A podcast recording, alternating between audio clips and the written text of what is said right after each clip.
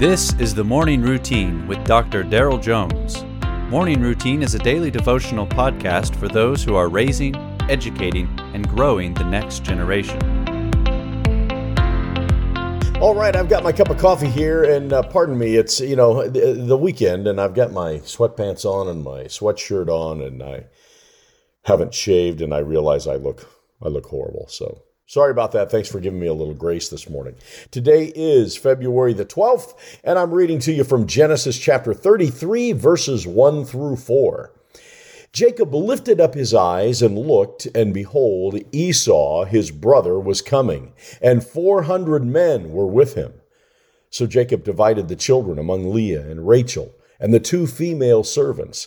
And he put the servants with their children in front then Leah with her children, and Rachel and Joseph last of all.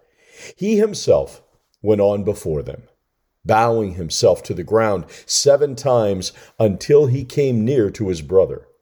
But Esau ran to meet him and embraced him and fell on his neck and kissed him, and they wept. Broken relationships are common to us as humans. And it's no surprise we find dysfunctional relationships, honestly, throughout Scripture. The very first family, there was Cain and Abel. And in today's passage, it's Jacob and Esau. Even at birth, these twins appeared against each other. Jacob grasping Esau's heel.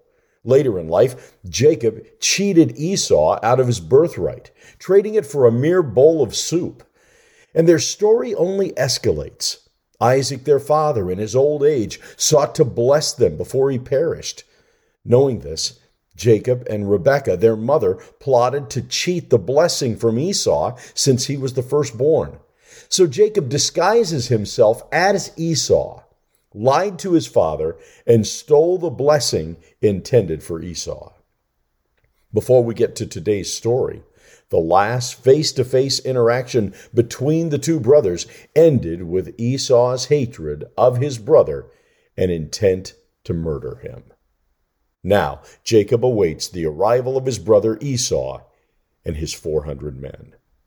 And so the narrative leads us to wonder whether Esau is coming to take revenge upon his brother. And can you blame Jacob for carefully preparing in case things go south? However, the story unfolds very differently. As Esau and his men march towards Jacob, Jacob prepares to plead for their animosity to be put away. We're not told why Esau was kind to his brother, though their mother predicted he would eventually forget about what happened. And both brothers speak of having all they need. God has dealt gracious with me. That's what Jacob says. Their relationship is restored through God's provision and through the passage of time. Every one of us has experienced a broken relationship at some point, whether a family member or a spouse, a co-worker, a student, or a fellow church member. We live in a broken world full of broken people in broken relationships. The good news is that reconciliation doesn't start with us. It begins with God. Jacob expected Esau to take revenge, and we may expect the people of our broken relationships to come swinging too. But that may not always be the case. The unexpected can happen with God. May the Lord bring healing to you and continue his legacy of restoring relationships. You have been listening to the Morning Routine brought to you by the Herzog Foundation and hosted by its president, Dr. Daryl Jones. For more information, please visit herzogfoundation.com.